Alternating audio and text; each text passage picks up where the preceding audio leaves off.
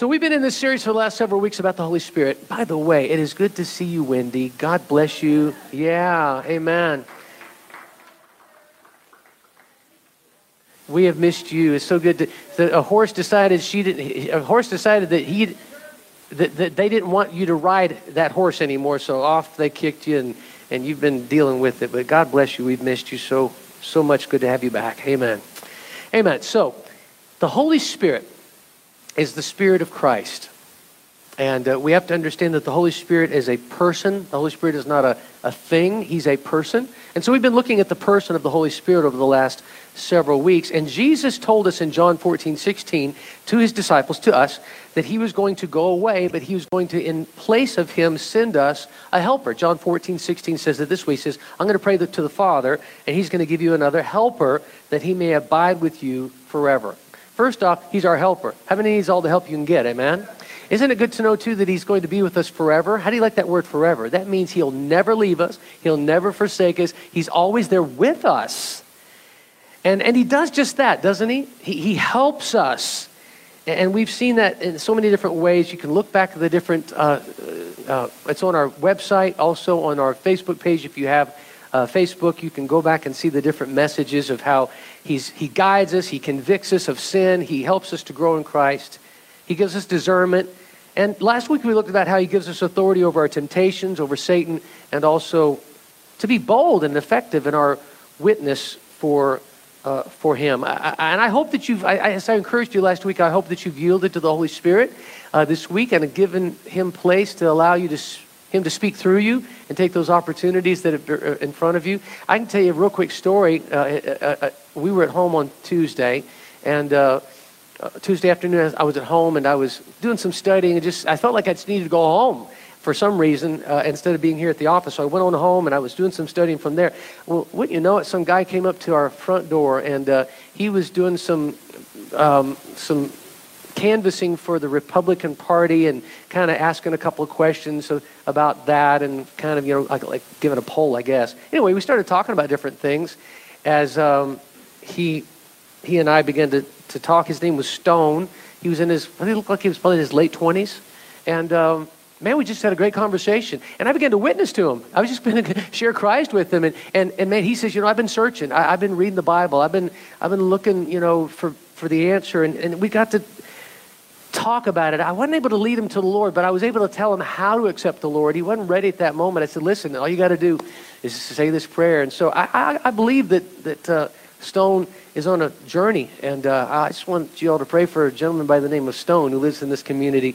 And uh, he's on a journey. I invited him to church this morning. Stone, are you here? I don't see you, buddy. But if you're watching online, I mean, know that we love you. We'd love to have you here. And anybody that's searching for the Lord, you've come to the right place because Jesus is in this house. Amen. Amen. So, anyway, if you have some stories, man, share them with me later. I'd love to hear them. But uh, keep yourself open to allowing the Lord to give you boldness uh, to witness. The opportunities are there, but there's a boldness that's there uh, that sometimes I think we need. And it's just really to see uh, the opportunities that are out there. So, um, now, since the Holy Spirit is the Spirit of Christ, and I know that we've been looking a lot about the Holy Spirit over the last several weeks, and we're still going to today, but um, as I was praying about this this week, I felt like the Lord would have me to give some examples on actually Jesus when he was walking on the earth and the opportunities that he had and the interactions that he had with people and how really this is how the Holy Spirit does with us as well. So since the Holy Spirit is the Spirit of Christ, I thought it would really be good to see actually how Jesus interacted with people when he was on the earth. So there's three different stories that I'd like for us to look at today. Um, and so, if you will, uh, I want you to take your Bibles, and we're going to start off in. Um, well, let's start off in, in, really in John chapter 11, and, and I'm just going to give you a synopsis of this story that's so familiar. In fact, I, I would imagine for, if you've been in church for any length of time that these all three of these stories are familiar. But I want us to look today on how the Holy Spirit or how Jesus and His Spirit comforts us in our times where we need comfort. How many has ever needed comfort in your life, right? And we all need comfort. If we don't need comfort, then man, I want to talk to you and say, how do you do it? Because we all need to be comforted. A hug, a kind word, a, a, an extended uh, an extended effort on someone else's part to say, let me carry you, let me encourage you, let me speak into your life, let me help you through this time. The Holy Spirit is our helper in the times where we need comfort. And Jesus comforted, comforted uh, multiple times, but there's three different stories here that I want us to look at this morning of how he comforted. The first one is this, and it was when some of his dearest friends experienced a devastating loss. So, my first, uh, you can put this up on the screen. It, it, it, the first part, the first story I want to talk about is how the Holy Spirit, or how Jesus, the Spirit of Christ, in our loss, gives us hope. He gives us hope. And the world needs hope today more than any other time, I believe, in the history of the world, in, our, in my opinion. But John chapter 11, I'm not going to read the entire 44 verses, but it's a, it, it takes up the lion's share of that chapter. This is a very important story, apparently, because the Holy Spirit allowed it to be a full 44 verses, almost a full chapter of the book of John. Now, we know the story of the man named Lazarus. He was sick, and word was sent to Jesus in this story in John chapter 11. But Jesus, for whatever reason, delayed two days in going to help Lazarus.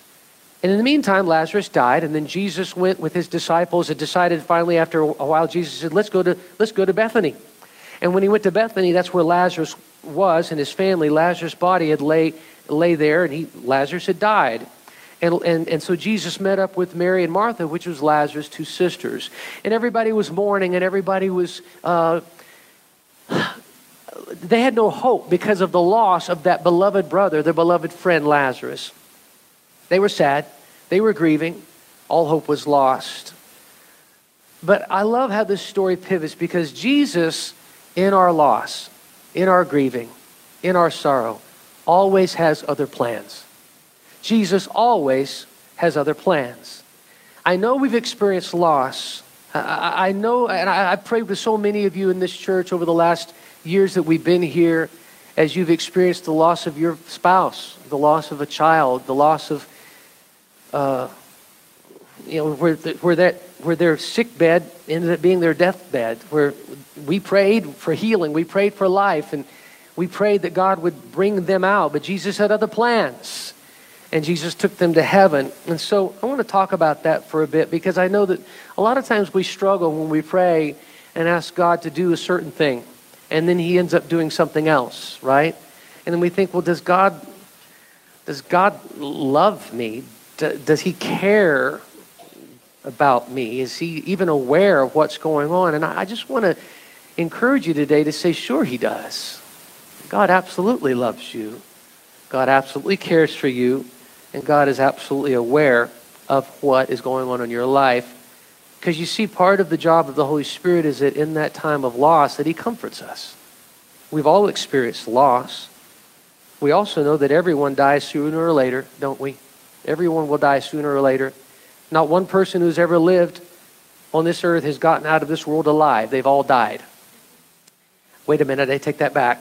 There's actually two people in the Old Testament, two men that did not die, at least not yet.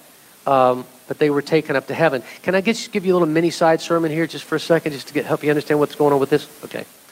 There's two guys, one by the name of Enoch. It simply says in Genesis 5:24 that Enoch, he lived 365 years.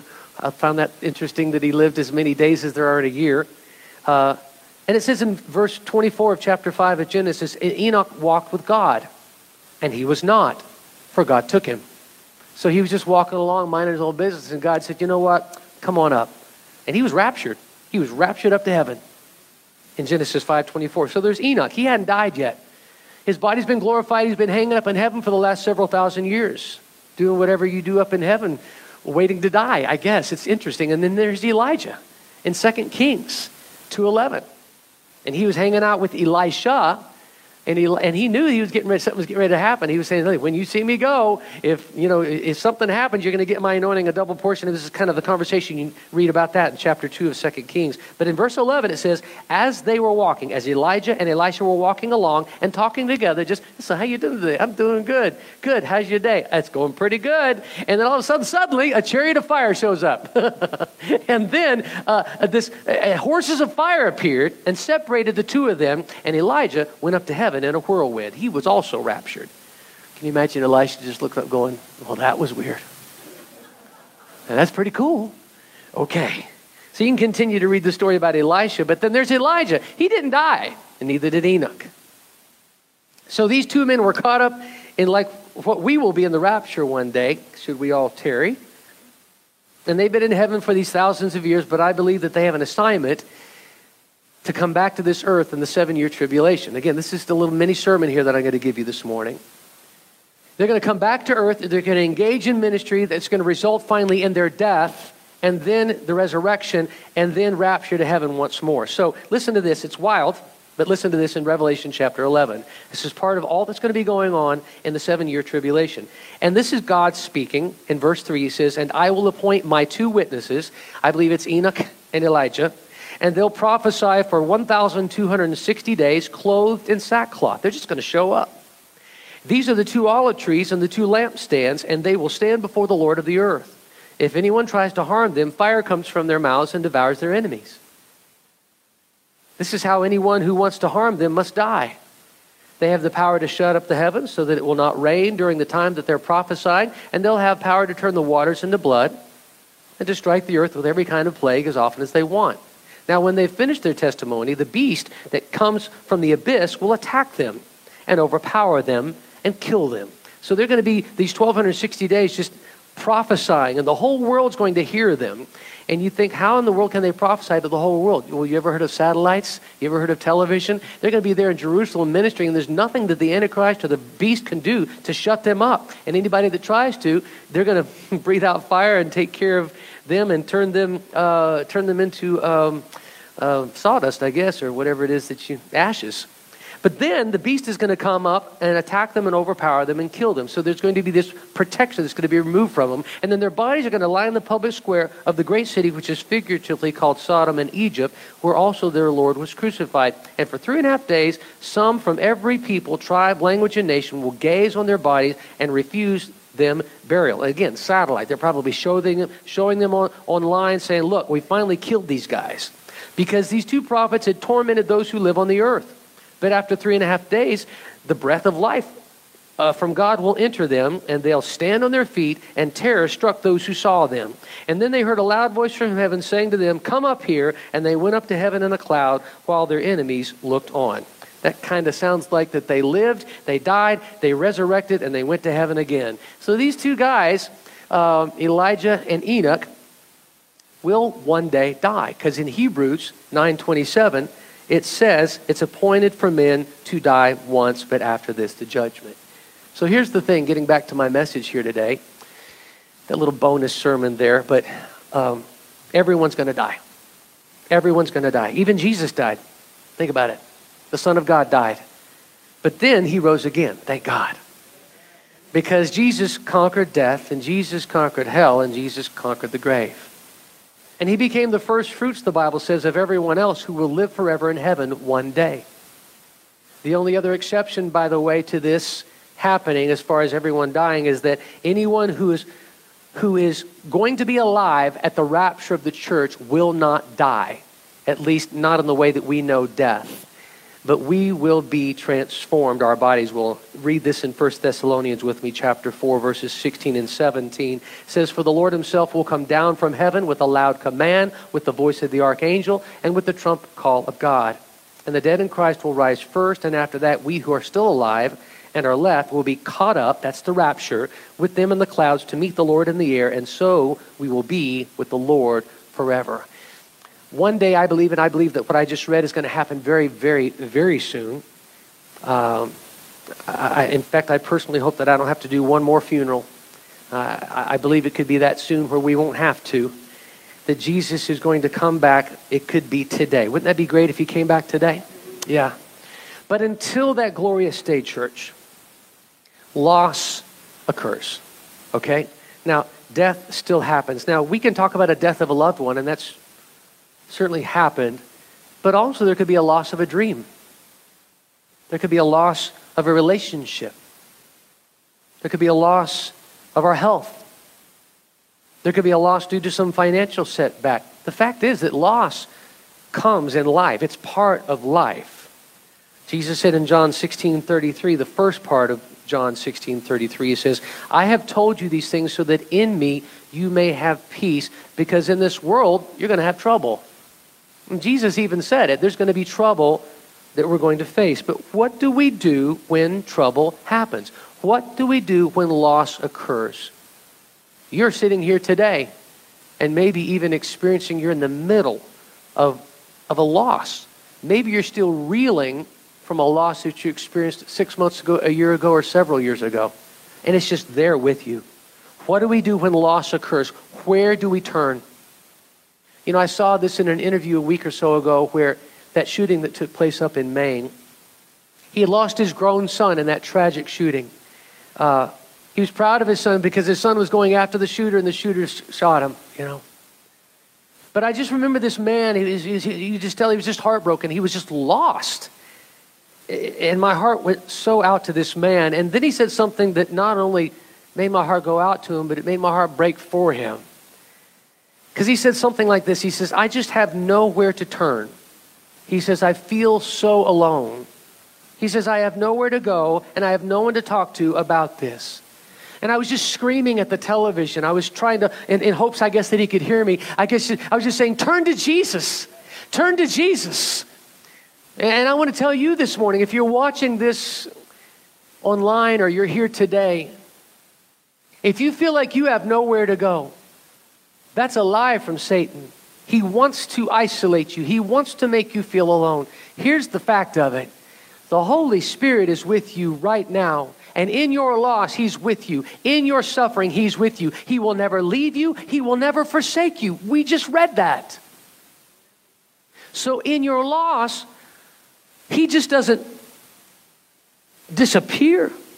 I just wonder who who around us in this community feels this way? That's what I was wondering when I was hearing this man talk. I'm thinking, you know, I know there's people in our community that feel that way. There's people that we know that we work with. I mean, Don, you mentioned about how you're working, you know, part time now and kind of getting that environment. The, the things that people say and the things that people do, it's really in a lot of ways, if it's contrary to what we're what we stand for what we believe in, it feels like it's a lot of ways kind of a cry for help. You know, they're just acting out, just like little kids act out in a lot of ways.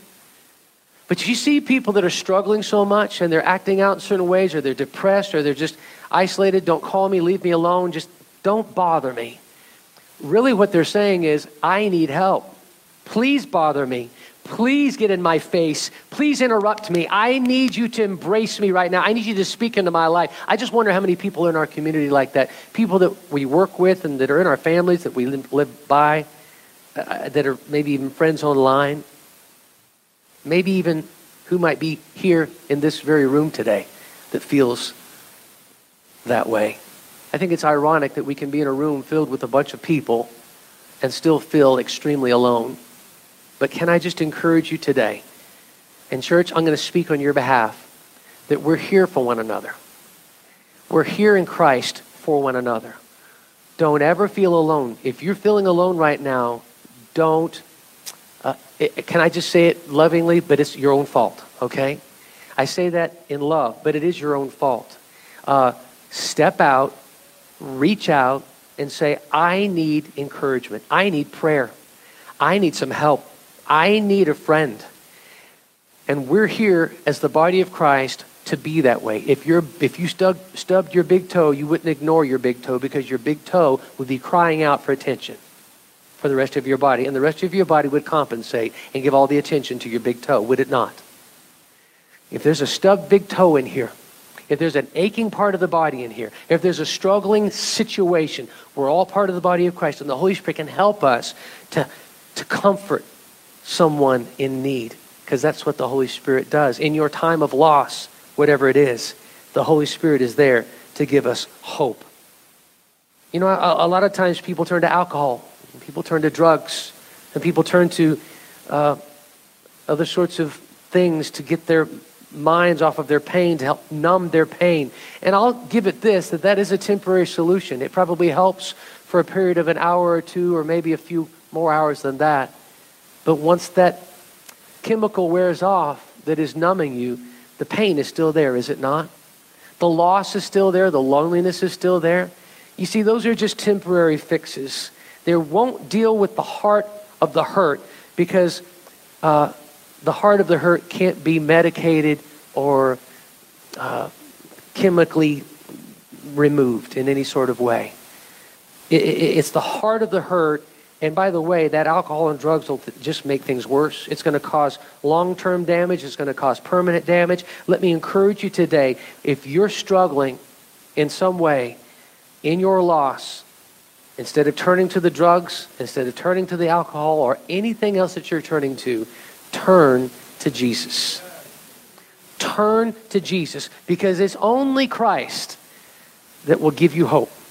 It's only in Christ that we can have that hope. John 16, 33, the last part of it, Jesus says that, yeah, even though you're going to have trouble, he says, take heart because I've overcome the world. So he's, what he's saying is, is this I've overcome your situation. Whatever loss that you're struggling with, I've already overcome it. I saw the situation back 2,000 years ago when I was hanging on the cross, and before I said it's finished, I saw your situation and I took care of it. I made, uh, I, I, made, I made provision for it. And so he's here. And, and we're that body of Christ. We're an extension of him in that way. So let the Holy Spirit use you, church, to comfort someone this week, okay? Man, you may say, Well, I need comforting. Okay, then comfort as you're being comforted because you will be comforted as you comfort others through the Holy Spirit. I'm so thankful that Jesus knows when we experience loss. He's not surprised by it. He's not trying to figure out what to do with it. He knows the feelings that loss brings. Think about it going back to the story of Lazarus. It says that probably the main part of this is that the story is that Jesus was deeply moved. And then we know the, the short description of the Bible, John 11 35, where Jesus wept. That says a lot right there, those two words. Jesus wept. That's the entire verse. Jesus wept. He was deeply moved when he saw the sorrow and the, the tears and the, the utter hopelessness in their lives. My brother is dead. My friend has died. And there's nothing we can do about it. Of course, we know the rest of the story there, did, did, did, do we not? That Jesus spoke to Lazarus, who had been in that tomb for several days. And he said, Remove the stone. And someone said, But Jesus, he already smells. Why would we do that? The body's already, you know, in the, in the, in the stages of decay. I mean, there's, there's no hope. Jesus said, Remove the stone. And so they did. And, and, and he called out, he said, Lazarus, come forth. And we know the story. Lazarus came out in his grave clothes wrapped up. He said, remove the grave clothes from him and put him in something that's more appropriate because this man is no longer in grave clothes because he's no longer dead. Put something in him that live people wear. he was alive. He came back to life. Jesus brought him back to life. So here's what I want to encourage you today. In those things that are your grave sites, whether it be a loss of a loved one, the loss of a dream, the loss of a relationship, for every tombstone in your life, I want to encourage you to look beyond it and see the hope that's in it. Because as we look past the tombstones of our life, the situations that have been lost, there is hope beyond the grave of your loss today. Jesus is our hope. Jesus is the one that has overcome the losses that the world brings.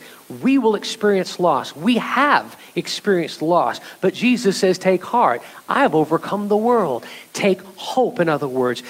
Be filled with hope. Know this that whatever loss you've experienced, I've overcome it. And, when we do that, it helps us to exchange our weeping for rejoicing. It helps to exchange our mourning for dancing. It helps to exchange our sorrow for joy. It helps us to be able to do the wave like we did this morning. In the midst of what we go through, Psalm chapter 30, verses 5 and also verse 11, it says, Weeping may stay for the night, but joy comes in the morning. Yeah, I, have wept, I've experienced loss, but I'm also thankful for God's joy. And I've experienced His joy as well. How about you? Then it says, uh, You turn my mourning into dancing. And in other words, we mourn. It's all right to mourn. But He takes that, and beyond that loss, He turns it into some sort of dancing. And then He says, You've removed my sackcloth and clothed me with joy. I, you know, too many of us, and I was talking with, uh, we were talking, uh, Phil, you and I were talking a little bit before service about that, how, man, we need to laugh more. And we just love to laugh. I mean, Phil, if you don't know Phil Haynes, he's got the best sense of humor. That guy is hilarious. Hang around him, and you will be joyful. But you know, we do experience weeping, don't we? And mourning, and sometimes we wear those sackcloth and, and all of that. But God wants to give us a rejoicing. God wants to take and give us a dance. God wants to take and give us a joy that goes beyond the things that we experience. So, how can we do that? How in the world can we do that? Well, if, we, if we can look beyond the loss and keep our eyes fixed on Jesus, it sounds like a cliche, but I promise you, He's going to see you through. He will see you through your loss. Seasons of our life are sorrowful, but also there's seasons of joy. And that's what life is all about. The Bible says to think on the good things in Him. The Bible encourages, encourages us to live in His promises. And you keep your promises forever and amen. We just sang about that. Live in His strength, live in His hope, because you see, this world is not our home. Loss occurs in this moment, but our blessed hope in Him is eternal. Titus chapter 2, verses 11 through 14 says, For the grace of God has appeared that offers salvation to all people it teaches us to say no to ungodliness and worldly passions and to live self controlled, upright, and godly lives in this present age while we wait for the blessed hope the appearing of the glory of our great God and Savior Jesus Christ. That's our blessed hope. What's our blessed hope? The appearing of our Lord and Savior Jesus Christ. What's our blessed hope? When Jesus comes back on a cloud and says, Come on up, bride, I'm taking you home. What's our blessed hope? Is that this world is not our home, but one day He's going to take us to heaven. For all of eternity, we're going to spend with Him in heaven. That's our blessed hope. This world is not our home. The struggles and the sorrows and the loss and the, and the, and, and the situations that we go through are, are part of what life is. But one day, all those things will be past. And our blessed hope is that when we're in, in, heaven, one day, we're not going to have to experience loss anymore. It says that He gave Himself for us to redeem us from all the wickedness and to purify for Himself a people that are His very own, eager to do what is good, not just here on this earth, but for all of eternity. So, church, today, in your loss, the Holy Spirit brings us hope. And the hope that we have in Jesus will absolutely never, ever, ever disappoint you. You can put your hope in Jesus and he'll never disappoint you, church. How do I know that? Because Romans 5 5 says so. Now, hope does not disappoint, it says, because the love of God has been poured out in our hearts by the Holy Spirit who is given to us. You see, we need to allow the Holy Spirit to pour into our heart comfort in our loss today with the blessed hope that we have in Jesus, because the hope that we have in Christ will never disappoint you. So, that's the first story.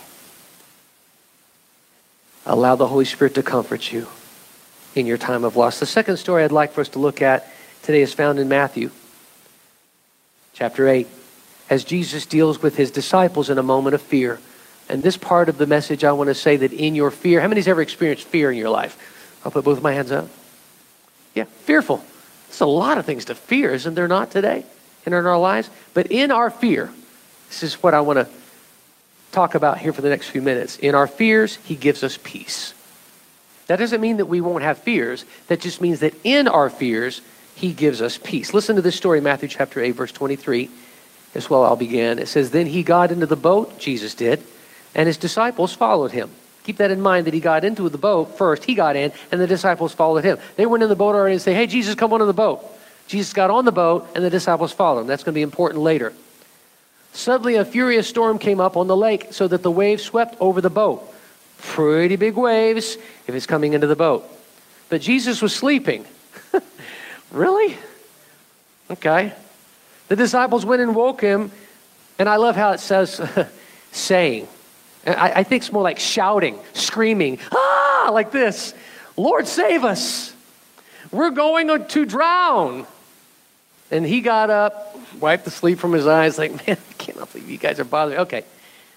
He replied, Oh, you have little faith. Why are you so afraid? And then the disciples probably went, Well, duh. I mean, there's waves coming in. Why do you think we're afraid?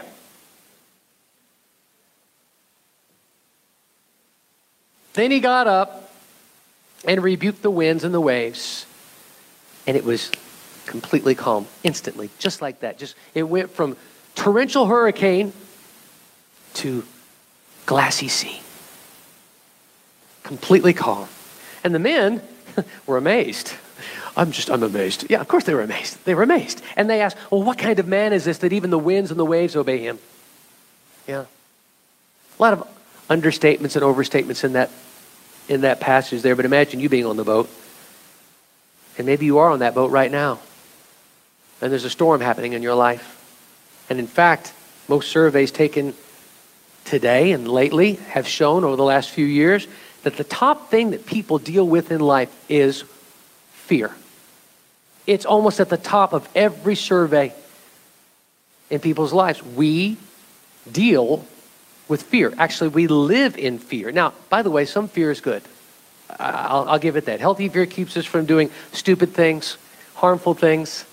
Uh, to our bodies, our relationships, our careers, our finances, our future. There's a lot of, you know, like I'm not going to skydive. I'm just not. I mean, God bless anybody that has, but I've got a healthy fear of that.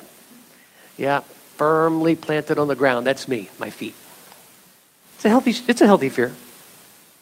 And we have other sorts of healthy fears that keep us from doing these stupid things. But there's other kind of fears that are damaging. And many of us live in that kind of fear. In fact, I would say that probably most of us, are not, if not all of us, live in that sort of fear at one time or another. But I think a lot of us live in it too much and really allow it to define us and to steer us. I don't know, maybe does this resonate with you? Maybe we fear the past will catch up with us. Maybe we fear that the present will be too much to bear.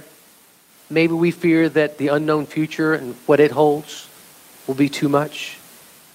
We fear the world that we're in.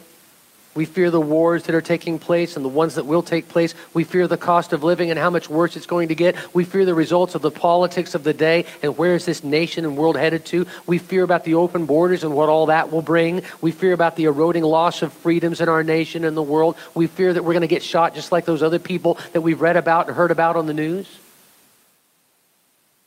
We fear what that pain in our body may mean. We fear what the doctor's report will tell us. We fear what it might cost us. We fear the outcome of it all. We fear that we're going to lose our jobs. We're going to be, we're afraid that, that our kids are not going to be safe today. We fear that our car is going to break down. We fear that, uh, that we won't be able to pass that test. We're afraid that that person still won't love us. It's a lot of different fears. We fear the storms that we faced. We fear the storms that we're facing. And we fear the storms that one day we will be facing just because we know that's what life is all about. Fears turn into worry, which causes us to act out in ways that are opposite of what's best for us because you see, fear is debilitating. Fear stifles us. And fear causes us to think unclearly. It causes us to think irrationally. It causes us to think illogically. And fear robs us of our faith because fear is the opposite of faith. Yeah, we have a lot to fear these days. But just as we read in the story, Jesus is here to offer us peace today in the midst of our storm. You know, the disciples, they were just minding their own business. They took this boat out from one side of the lake to the other. I'm sure they were just thinking, hey, Jesus is hopping on the boat. We're going to get on the boat with him. We're going to go to the other side and see what other adventure that he has for us today. Little did they know that a storm was on the way. Now, these were seasoned boatsmen, by the way. They weren't just, you know, green around the ears. Well, I guess we'll get on this boat, even though the, no, the skies were fine. If there was anything going on, if the waves were doing anything weird, if there was a storm coming up, they would have said, uh, Jesus, probably we need to wait. But the skies were fine. The, the weather was not bad. They would not have set that boat out if there was a storm brewing. But what started out as a fair weather day turned fierce, and this story says suddenly. They use the word suddenly. Now, isn't that how life is? All of a sudden? How many of us have woken up to a routine day, a pleasant day, only to have it turned upside down because suddenly something happens? I'm sure the people in Israel back a couple of weeks ago on October the 7th had no idea what was going to take place that morning where the trajectory of their lives were changed forever and really the world. Think about the folks on 9 11. You know where you were on 9 11 when you woke up that morning And by the end of that day, it changed the trajectory of our lives and also those that were impacted by 9 11 that were killed, families that were family members that were killed and left behind, and all of the stuff that went on as a result of that. Same with the people in Maine last week. Just going out to bowl, just going out to have a good time, and their lives were changed and the lives of their family. See, the fact is, our struggles in life many times come on suddenly and fiercely, don't they? With little to no warning, we're faced with a choice. We're faced with either we're going to fear what's swirling around us, or that we'll choose to remember who's in the boat with us. Who is in the boat with you today? His name is Jesus. Who's, who's in the boat of your life today? His name is Jesus. Who's with you today? His Spirit is with us. He'll never leave us. He's with us to the end. You see, as we're looking fearfully at the storm in front of us, you have to remember that Jesus is at rest and Jesus is at peace. Do you realize that Jesus is with you in your storms? Do you also realize that he's not frantically running around on deck trying to batten down the hatches or whatever else that they do? He's not searching for the last life preserver so he can grab it and say, You're on your own, pal. At least I'm okay. Now, Jesus never scrambles around surprised or unsure of what to do. Can you imagine him being that way, by the way? Can you imagine Jesus running and going, I don't know, I don't know, I don't know? He doesn't do that. The reason you can't imagine that is because he's not that way. So if that's the case, then why are we that way? Because we're looking at the storm and not remembering who's in the boat with us. Maybe we're afraid that he's left us. Jesus, where did Jesus go? Did he get off this boat and me not know it? He sure is being quiet. Maybe we're afraid that maybe he's punishing us. Yeah, I deserve this storm. Absolutely. It's something that I have planted and watered, and now I'm getting the increase on it. Maybe we're afraid that, that we'll never get out of this thing alive. You're right in the middle of it, and you think, okay, this is just going to suck me under. I mean, these waves, there's going to be one that's going to hit just right, and I'm done. I'm done for. But I want you to know something here today, church. This storm that you're facing, this storm that you're in right now, know this the Spirit of Jesus, the Holy Spirit, He is with you in this storm. Know this. His purpose is not to punish you, but His purpose is to refine you, to make you more like Christ. Know this that He's brought you into this storm not to destroy you or to kill you, but to bring you through this storm. The disciples made it, did they not? Because Jesus called peace to the storm. He's here to bring you through every situation. I want you to catch this again. The disciples followed Jesus into the boat, and since Jesus knows everything, he knows the future. He knew there was a storm coming. Jesus knew exactly, Hey, get in the boat. All the while saying, "There's a storm coming. I know there is, and I'm going to show something to my people here, to my men here, to my disciples." He knew there was a storm coming. He had a purpose in that storm. He has a purpose in your storm today, church. So trust Him. Trust Him.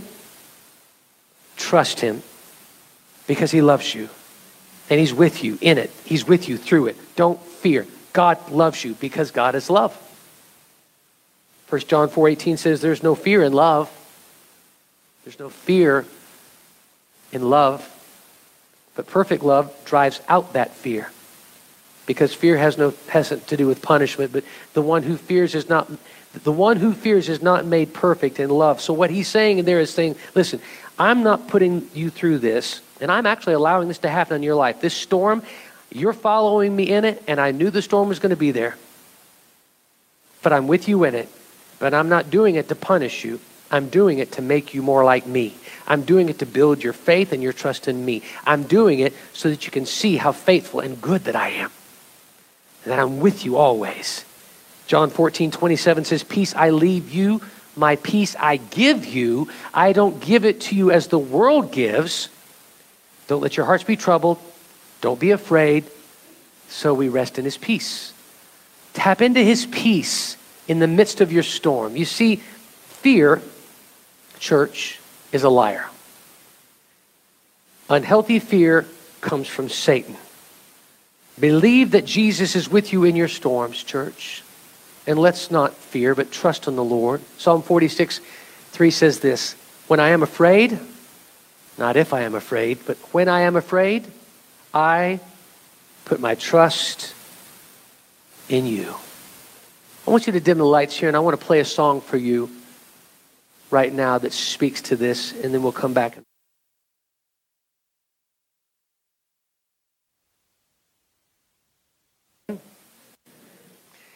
God wants to bring rescue to our lives today, and whatever struggles that you're facing, you're absolutely as a liar. And I know maybe right now you might be feeling in, in, in this way that you, there's no hope, but there is hope. Because in our fears, God gives us peace. And there's one more story that I want to share with you this morning. And it's this one found in John chapter 4. Because in our lostness, God's, God finds us. We know this story, John chapter 4. The synopsis is that Jesus went down to a town in Samaria and he sat down at a well. It was about 12 noon, right in the heat of the day. And along came a Samaritan woman drawing water from the well, and he began to discuss with her just life he began to tell her of her past, Jesus did, and then he began to tell her of her choices. And he began to share about her life as it was, never meeting her before, but just knowing, because he's God. She ran back to town and told others about her encounter because of her. You can read the rest of the story in John chapter 4.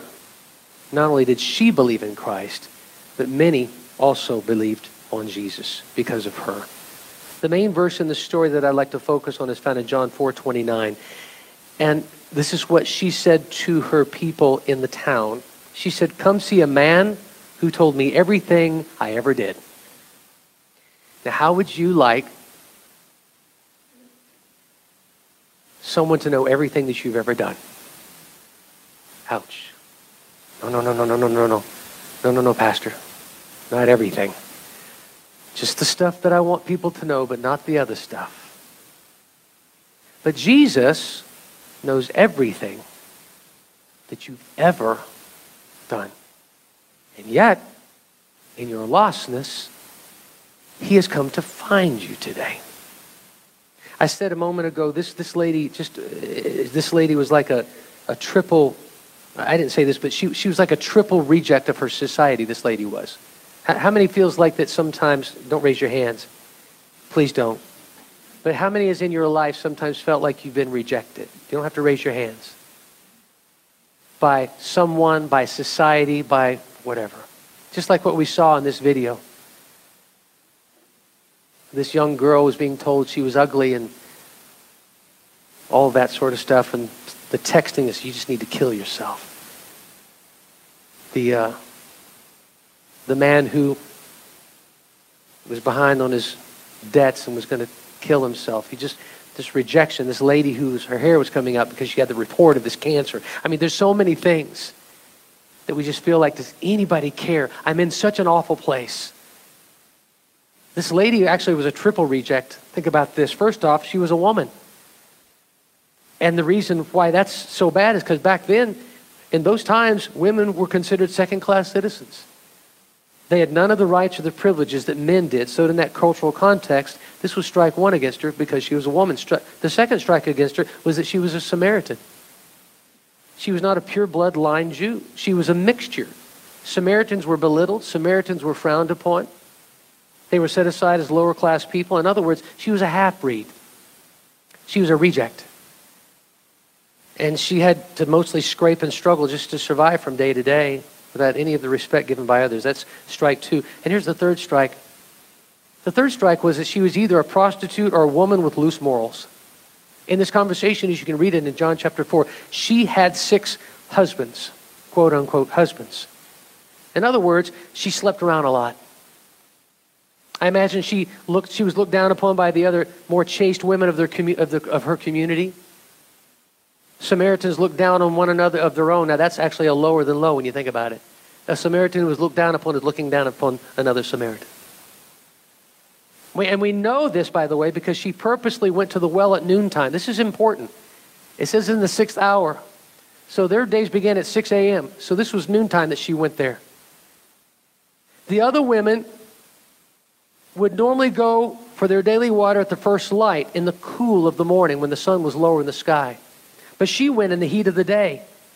When those women went in the morning, they would chat, fellowship before heading back home. But this woman, on the other hand, she chose to go when no one else would be there. I mean, she probably said, Well, why face the scorn? Why face the rejection all over again today? And who are they to judge me anyway? I'm doing what I can just to survive. So, strike three. And by all accounts, no one would disagree that her life was strike three and she was out. In this context of this woman's life that no one else found value in except what they could get out of her, Jesus showed up. This woman was lost in every possible way that a woman could be lost. But she was about to be found. Now, you may not have a woman uh, have a have a background like this woman at the well. But today you might as well have a background like her because you feel lost. You're lost in your purpose in life. You're lost without a relationship with God. You're lost because no one else really seems to care about you. You're searching, you're wandering, you're striving. It's like you're a navigator without a compass. You're like a road warrior driving down a road that you've never been, but you have no map to tell you where to go.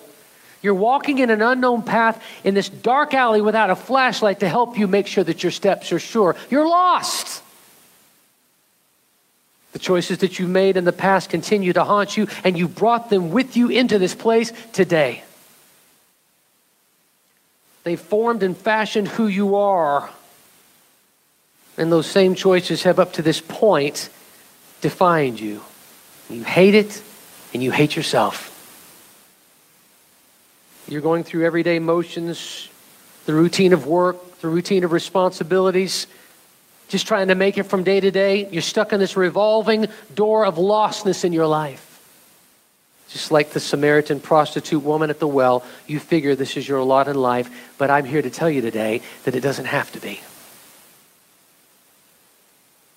Jesus has stopped by today in this place, knowing that you were going to be here. And he's come to bring you comfort in your lostness. Because what you've been searching for your entire life is found in the person of Jesus Christ. You may say, yeah, Pastor, but he knows everything I've ever done. True. He does. So what, though? That didn't stop him from going out, his, out of his way to rescue the Samaritan woman prostitute at the well. Jesus knew everything that woman had ever done, but he still loved her. He didn't tell her to go get cleaned up and live right and then return, and then he might forgive her, maybe. Church, Jesus knows everything you and I have ever done, but he still loves us. Aren't you thankful for that? Aren't you thankful that no matter what we've done, He still loves us? He still forgives us. He still finds us right where we are, and He pours His love and His purposes into our life. He takes the path that we're going and He redirects us back to Him.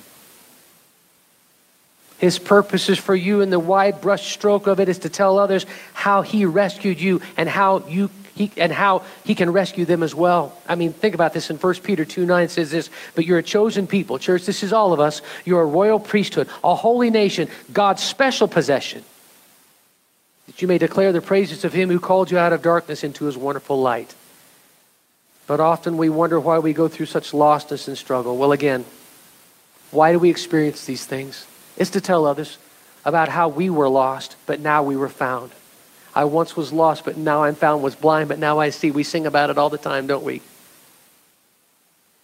Aren't you thankful that God rescued you? Aren't you thankful that He's given us the privilege of telling others how they can be rescued as well?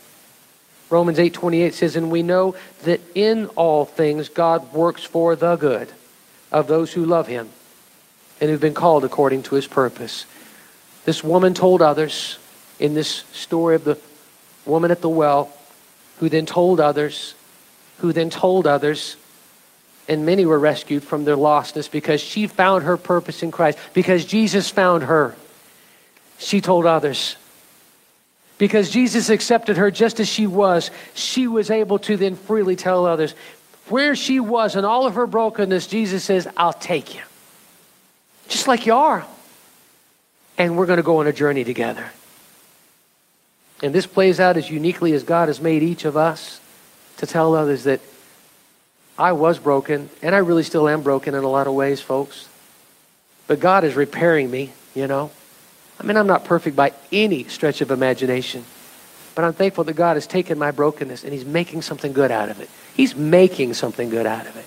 But in that process, in that journey, I'm to tell others too hey, guess what Jesus is doing for me? He can do the same for you. The Holy Spirit, the Spirit of Christ, is here today to do the same for you as He did at that woman at the well as he did for me, as he did for so many of us here today.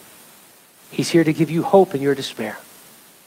He's here to give you peace in your fear. He's here to find you in your lostness.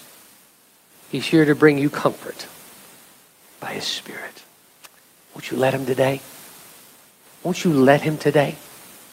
Would you stand with me this morning? And Larry, could you come up to the guitar for me. Thank you, buddy. every eye closed and head bowed, nobody looking around. There's some things going on in your heart right now. I just want to encourage you to invite the Holy Spirit into your brokenness today and let Him comfort you and make you whole. You've come into this place today. Maybe you've cleaned up real good, you know. You got that smile on your face. and you really you don't want anybody to know what's going on. But it's okay to be real and to be honest because Jesus is here. And as those of us who are on the prayer team would want to come up, I would invite you to do that now. That have the uh,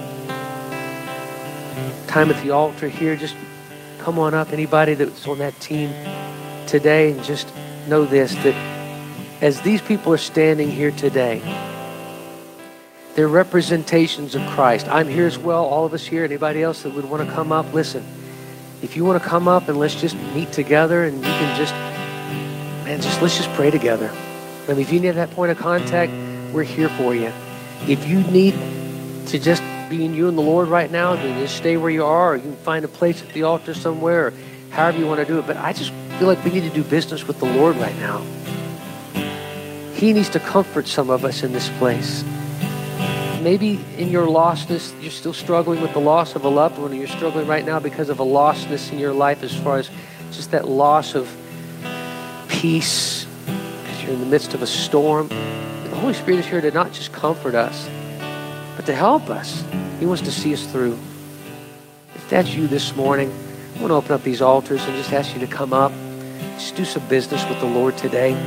There's nothing like stepping out of your seat and coming up to the altar. It just kind of makes it it just breaks it kind of breaks the ice of that that lie that you're living in. I mean, Satan would try to tell you right now, don't you dare do that. Because people are looking at you. And what are they going to think of you? See, again, fear is a liar, and Satan is a liar. He's the author of lies, and he wants to keep you in that fear, and he wants to keep you in that lostness, and he wants to keep you in that sorrow. He wants to keep you in those places. Don't let him do it. Don't let him win today. Just break out of that, that fear that's keeping you locked where you're standing right now and move forward and come to the altar. And let's do some business with the Lord today. I know this message is for somebody. Most, the Lord wouldn't have laid it on my heart to, to share this morning. So, Lord, I thank you today that as these altars are open and Holy Spirit, you're ministering to our heart. Lord, many of us have struggled with loss. If it's a loss of a loved one, a loss of a dream, a loss of a relationship, financial setbacks, a loss of health, a loss of peace of mind, it's a lot of loss. Thank you, Lord God, that there's hope beyond the tombstones in our life. This hope that goes past those. To- Father, help us to stop looking at the tombstones and focusing on that and instead saying, All right, Lord, there's hope beyond the grave. And I know there's hope beyond us for the rapture, but also, Lord, I pray that you bring resurrection to our dreams, resurrection to our hopes, resurrection to the things that are in our life that seem to be dead, but like you raised Lazarus up when all seemed hopeless. Father, raise up our hopes and dreams again in you and bring something good out of these losses in our life. Because you always have other plans. Always, always, always bring good out of things. Do that, won't you, please? We give you our loss. Won't you just do that right now, wherever you're standing? Just give him your loss, that devastation that's in your life, where you feel like there's just zero hope left. Father, I pray that you instill hope into each of our hearts right now, into those things that, that are losses in our lives, those things that all we see is just a graveyard of tombstones. And all we do is focus on that. Father, help us to look beyond the tombstones and the graveyard to the hope that we have in you. And won't you resurrect our dreams, resurrect those things? Thank you, Lord. Lord, we also thank you that in the midst of our fear, struggle, turmoil, storms, we recognize that fear is a liar. It will sap us, it will try to steal, kill, and destroy us. We won't let it happen.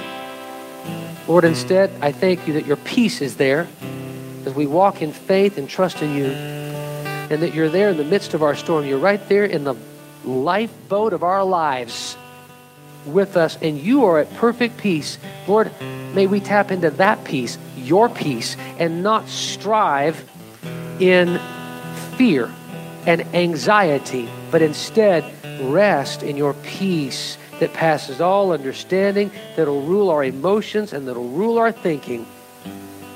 We invite you to pour your peace into our lives right now. If you need the peace of God, ask Him right now and He'll give it to you and then live in it.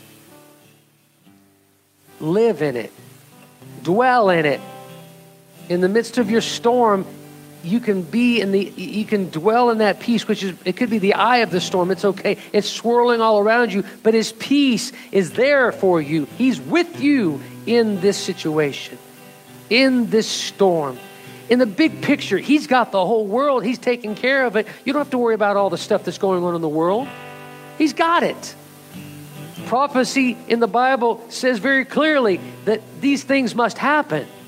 So we rest in that. All of your promises, Lord God, all of your prophecies, we know that those things are supposed to happen. So what do we do with that? We're going to rest in your peace. We're not going to fear. Even if it comes on suddenly, we're still going to be reminded. Holy Spirit, remind us that your peace to comfort us in the midst of our fear, in the midst of our storm, is there. Thank you, Lord. Lord, for those of us who are lost here today, we've come in here today. We're visiting. We've been invited by a friend. We just came in because we felt like we needed to be here. Now we know why, because we realize that everything that we've been searching for is found in you. You're here to find us in our lostness. And we thank you, Lord Jesus, that you've come by especially and only for that one person here today. Just, just, just, he's come by just for you today. Did you know that? He's come by just for you. Just for you because he loves you. Yeah, you may be feeling rejected. You may feel like you're worthless. You may feel like you have no hope or life to live for. But I'm here to tell you today that Jesus has come by and he'll take you just as you are. He knows everything you've ever done. And he says, Come on. I got you. I'll take you. Now let's do life together with every eye closed and head bowed, if that's you this morning, that last one, where in your lostness you need to be found, I just want you to lift up your hand for just a moment, put it right back down. We're going to pray a prayer together. Yes, I see that hand. In your lostness, He's here to find you today. Anybody today, lift up your hand and put it right back down, and we're going to pray a prayer. Yes, I see that hand back there. Anybody else?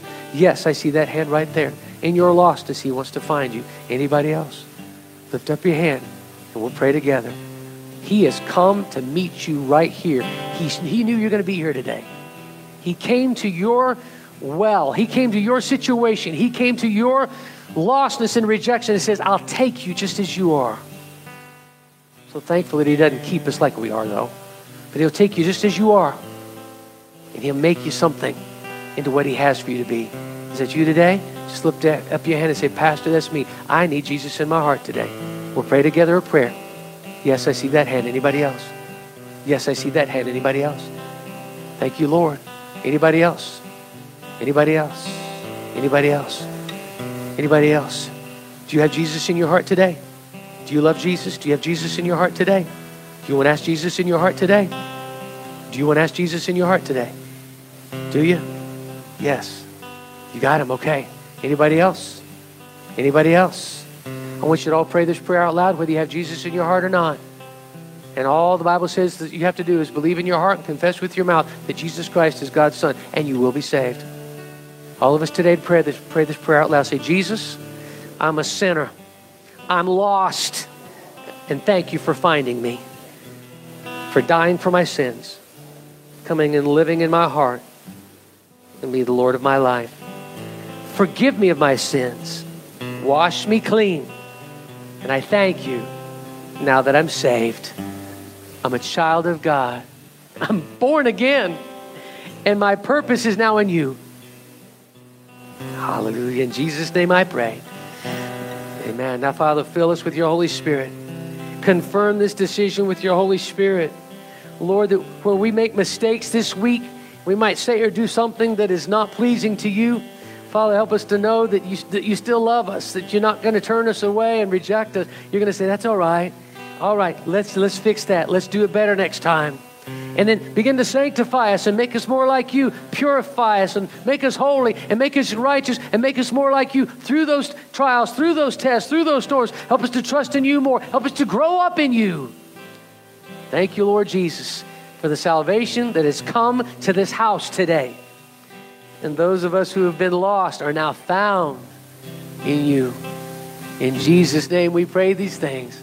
And all God's people said, Amen. Would you give the Lord a praise, a clap of praise, a clap of praise?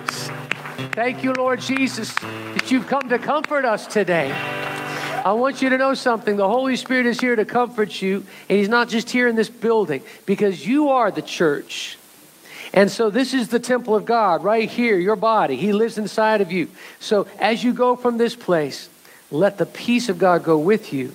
Let his comfort go with you. And you are comforted today so that you can be comforted. So find somebody this week that you can speak into their lives and comfort them with the comfort that you have been comforted with today. Amen. Thank you for joining us this morning. Join us next week as we continue to learn from God's Word and apply it to our lives.